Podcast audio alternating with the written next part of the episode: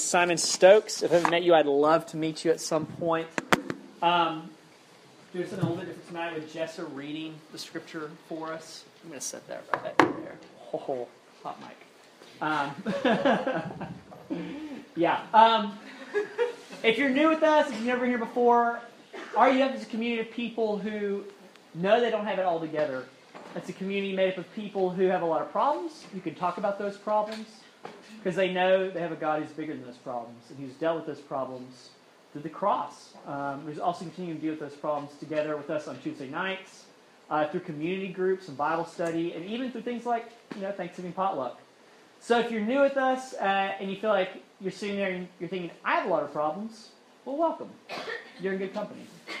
Um, yeah, so with this past uh, weekend and our regular season games starting up, uh, basketball season is finally on us. I know. finally. Uh, and if you were to think of some of the truly great Carolina basketball players, I think Phil Ford would have to come up. He's huge, huge deal. Um, a little bit before Jordan, but he's a big guy. He held the record for us uh, for our leading scorer for 32 years. He set a record for passing. He's all around known as a great leader.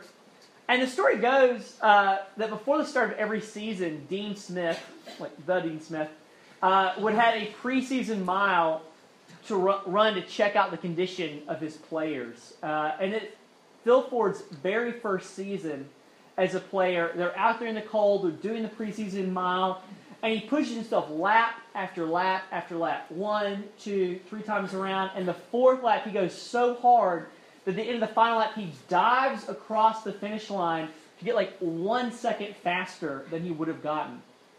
And Dean Smith, seeing this, famously responds by looking to his assistant coach, and he makes kind of the biggest understatement of his career. He says, I think we got ourselves a player here. Good response. Uh, Dean Smith saw someone, someone truly great and he responded appropriately. He, he watched this young man, he coached him, he followed him, he saw him become a leader. And here in Galatians, Paul is starting to land the plane of the gospel, and he's answering the question how should we respond to God's work through the gospel? In other words, what is living the Christian life about? How do we respond to Jesus laying himself out there for people? You know, some people can look at that and say, you know, we need to respond through worship. Or we need to respond primarily through theology, or through justice and mission, or through personal piety. Or maybe some of you all have heard, you know, if, you're a Christian now, you need to move to another country and be a missionary. But notice that that's not what Paul says here. You know, all those things are facets of how to respond. But Paul, the ultimate missionary, he's just written this long letter to the church explaining what Christianity is about says, does not say, okay, you and you move to the farthest part of the globe and be a missionary. He says this He says, be gentle with one another, bear one another's burdens. Let me suggest tonight that the primary way the Bible will have us respond to the gospel is that the Christian life is about personal transformation through community. It's about personal transformation through community. That the right response to the gospel involves you, an individual, and it involves the people around you, your community. I think the problem for us is that we don't always know how to deal with what gets in the way of community, and we don't always understand what drives community. So I have two points tonight. What is the barrier to true community? And what is the source of true community? What's the barrier and what's the source? Um, and Jessa has been kind enough to read for us tonight, so I'll go ahead and pray and we'll get started. Father, um, Son, and Holy Spirit, as we come to you tonight, Lord, we know that you are the God who dwells in perfect community. It's the three in one. And Lord, I pray that as we approach you, Lord, that you draw us close to community with yourself and with one another. Lord, that the words of my mouth and the meditation of all our hearts would be acceptable in your sight, O Lord, our rock and our redeemer. Amen. So, what are the barriers to community? What are the barriers to community? Look at what Paul says here. Keep watch on yourself. Bear one another's burdens. If anyone thinks that he's something when he's nothing, he deceives, deceives himself. Let each one test his own work. Paul is telling us that to respond to the gospel with community is the right thing to do But the thing that gets in the way of community is sin. He's saying, watch out because you could get puffed up and think more highly of yourself than you ought to think. That you could be blinded to see, not seeing our friends in need. And then that would lead us to blaming others when we don't want to take responsibility for our own actions. And as we said last week, sin is never private. Your sin is never just your problem. That's our problem. Because whatever we do behind closed doors, even if it's done in private, affects everyone else that you know. Paul doesn't put all these things in this box here, but the sin that blinds, the sin that puffs up, the sin that puts one person against another, what is that called? It's pride. That pride is really the ultimate enemy of community. That pride pushes you out of community, it isolates you. And the more isolated you are, the more destructive all your other sins will be. You'll live on a pedestal, you'll live behind masks. No one will know you. Pride keeps you from truly living in community. Because when you live in the sin of your pride, other people are an obstacle to your success and in knowing the whole of who you are. And y'all don't be fooled, because pride wouldn't have such a stranglehold on us if it didn't give us something as well, would it? Like that sense that I can just keep people in the dark about the real me, they will absolutely love the person that I project myself to be. That if you act confident enough, people actually think that you're a confident person, even though you know you're not. But at least your friends will think that you are. But what does that cost you? Are you lonely because no one knows the real you? Have you been in inner turmoil because you're wrestling with guilt, but you just can't bring yourself to talk to that, talk about that with another person? You know, to be alone with your sin is to be utterly alone. And you can take part in worship, you can be in a community group, or you can be really involved in some great organization. But you can still feel like you don't have real fellowship with people who know you. Do the people around you know you well? They know you, not just the good part of you, but the bad part of you? Not just the stuff you would put on your resume, but the stuff you would never put on your resume. Pride gives us something for sure. But as somebody once said, the man in his armor is his armor's slave. To live in your pride is to live in your armor and to be enslaved by that. It's to live on your pedestal away from other people. It's to be enslaved to yourself, to your desires, to your agenda, to all the things that make up your life. But to give yourself to community, to give yourself to the people that are around you, means that you have to get off your pedestal. It means you have to get out of your armor. It means you have to be the whole of who you are in front of people. Pride is our barrier to true community.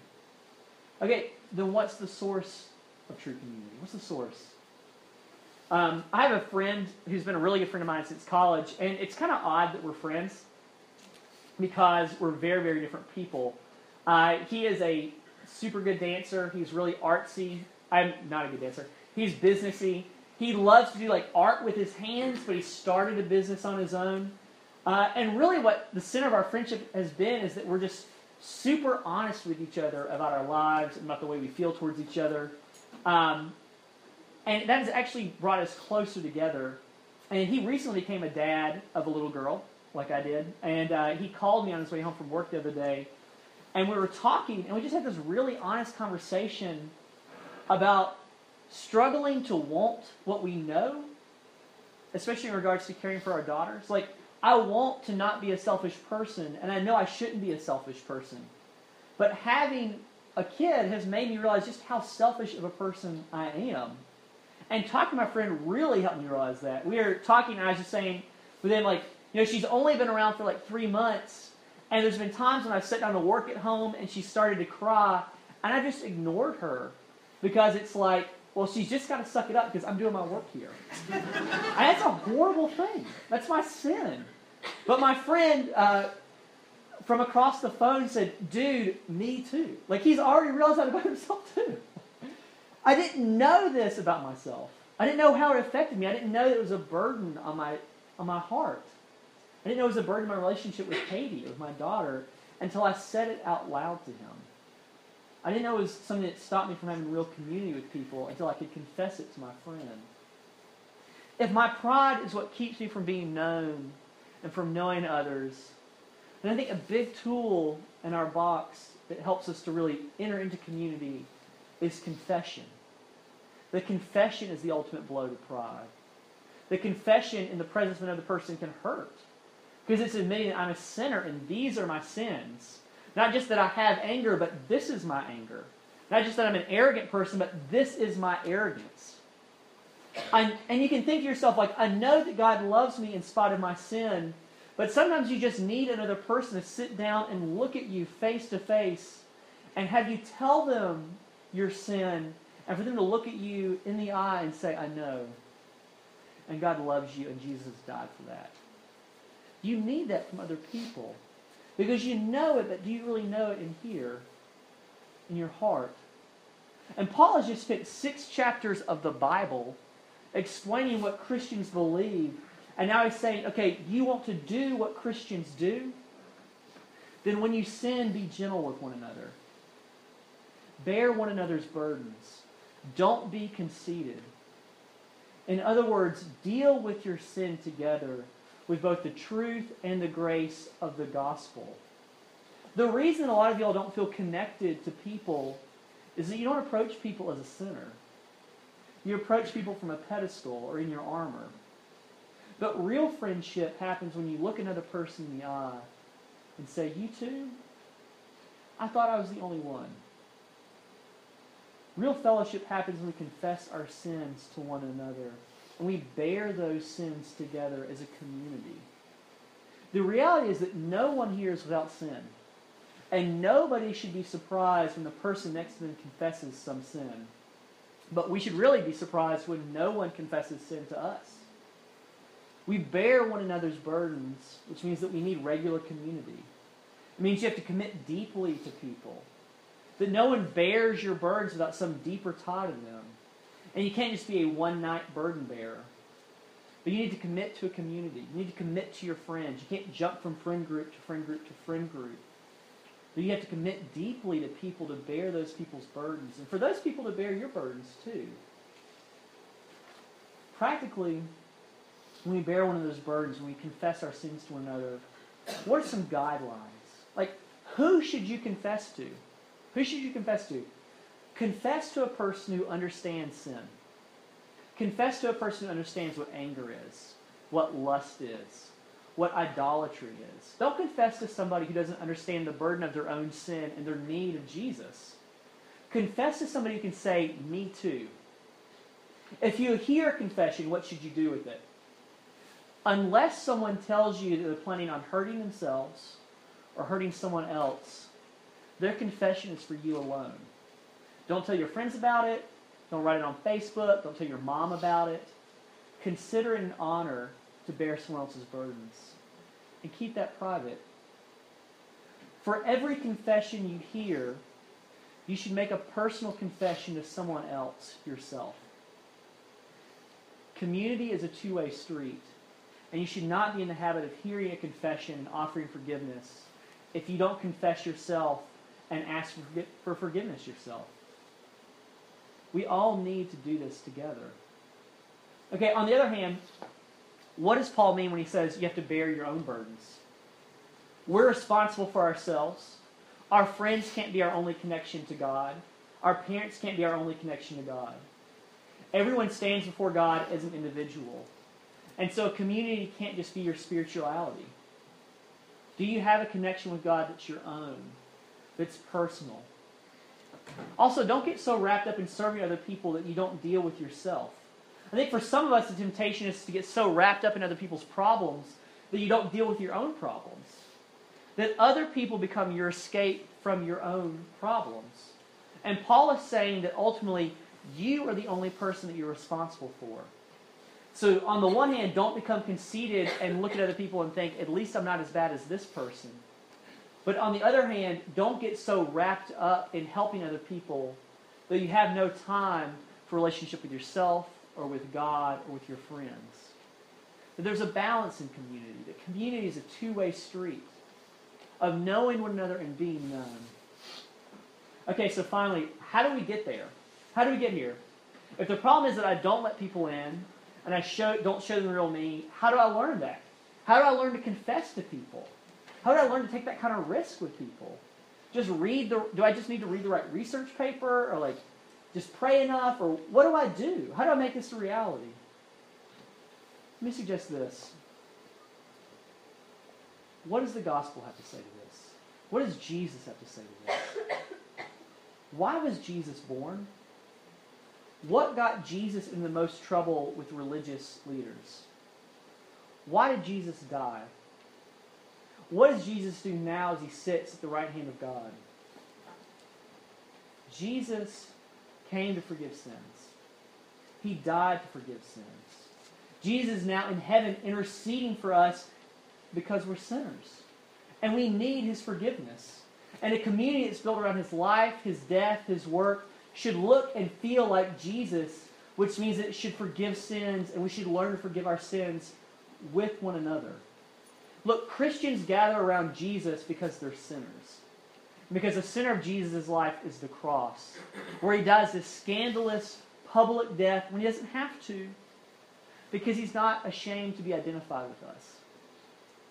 God is not afraid to confess our sins on the cross as he dies for us. The fact that God, that God would become sin for you so that you become the righteousness of God himself, that's entrance into community. That's entrance into knowing one another. That's being able to say, you know, if God has died for this, I can talk about it. I can share it with people. You know, we don't find ourselves outside of both the truth and the grace of Jesus that we are so bad that a sinless God had to die a shameful death. But on the other hand, man, he must really love sinners. He must really love people who don't have it all together. And in confession with one another, we experience the reality of Jesus. That it's the truth about our condition, that I need you. I need another person to hear my sin and to offer forgiveness and to give me love in spite of it. And then it's through a community that's shaped by this reality that we're changed. You learn love by being loved. You learn patience when people are patient with you. You learn how to forgive by, by being forgiven. So dive deep into this community and be changed. Confess your sins to the person next to you. Talk about the stuff that you don't want to talk about, even when it's uncomfortable, because you know that the gospel is bigger than that sin. And Jesus died for that sin. And you're free from those sins. I'll end with this. I feel like I talk about her a lot, but I really like a lot of her work. So I'm not going to apologize for it. But uh, there's a woman named Brene Brown who's a brilliant um, researcher on shame and um, how to deal with people. And she's a really, really smart psychologist. And she talked about recently in an interview with her where she talked about the experience of as she was digging into her research of dealing with shame, dealing with the Bible calls sin, it really brought it for her the realization that this is not something out there for other people, but it's in me too. And it caused this huge crisis in her life. And she talked about that she had this kind of midlife crisis. She reads all these books, and all the books say, you know, go back to church, go back to church, go back to church. So she goes back to church. And she doesn't want like a churchy experience, but she finds this like church with like the name of Jesus in it, and people are like dressed up, and she's like, "Oh, this is everything I didn't want, but here we are." Uh, and she goes back to this church expecting that it would be like an epidural, that would numb her out. That in, instead of research, she would find church, and it would make all this pain go away. It would just kind of make her not really deal with stuff, and she kind of get over things. Which, by the way, is what like Marx and Freud said that religion is an opiate for the masses. But she said that it was not like that at all. That in a community of people where both truth and grace were on tap, that church was not an epidural. That church was like a midwife. The people of God were standing there next to her and saying, Push, push. It's supposed to hurt a little bit. It's hard to be yourself. It's hard to be a sinner. It's hard to be transformed by love. It's hard to be transformed by Jesus. And yet it brings new life that that was her experience. And beloved, to act as a Christian, to be a Christian is to love greatly. It's to forgive greatly because to be a Christian is to know that God sees you and He sees through all your stuff and the mask you wear and the armor you put on. That you don't have to lie to yourself and the people around you as if you didn't have sin, but that you can dare to be a great sinner, a huge sinner, because God has loved you greatly. He has died for your sin. And to commit to this community, to these people, to this God, is to be transformed by His love. Be transformed into someone that God, that you can be honest with, other people, and honest about who you are. So to close, we're going to do something a little bit different than we normally do. Um, normally we do a confession of sin at the start of our UF, but tonight I want to end with doing a brief confession now. And I'm going to pray, and we'll do last songs. I'll do a benediction. So, um, thank you. So, if you would, would you stand up, and we'll do a confession of sin together? Yeah. Let's read this together. Sin is my greatest curse. When your blessings come, I idolize them. Friends, money, honor. Cleanse me of this spiritual idolatry. Humble me and let me live in the freedom of your love. Let's pray and have a moment of silent confession, and I'll read our assurance of grace.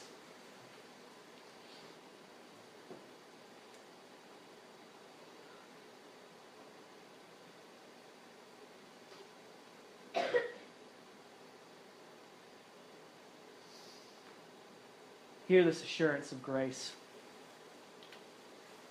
From 1 John 1 7 through 9. But if we walk in the light as he is in the light, we have fellowship with one another. And the blood of Jesus, his son, cleanses us from all sin. If we say we have no sin, we deceive ourselves, and the truth is not in us. But if we confess our sins, he is faithful and just to forgive us our sins and to cleanse us from all unrighteousness. Beloved, you are cleansed by the blood of Jesus. Let me pray for us now, and we'll have our, our last songs. Father, thank you for your kindness to us that we know the forgiveness of sin through your Son Jesus. Thank you that you move in us, that you give us freedom. Lord, that you free us from sin, that you free us from the idolatry of our hearts. Lord, that you love us and call us beloved. God, that we can confess to one another. We can confess to you. Lord, we can be free and find true freedom and community with one another. In your Son's name we pray. Amen.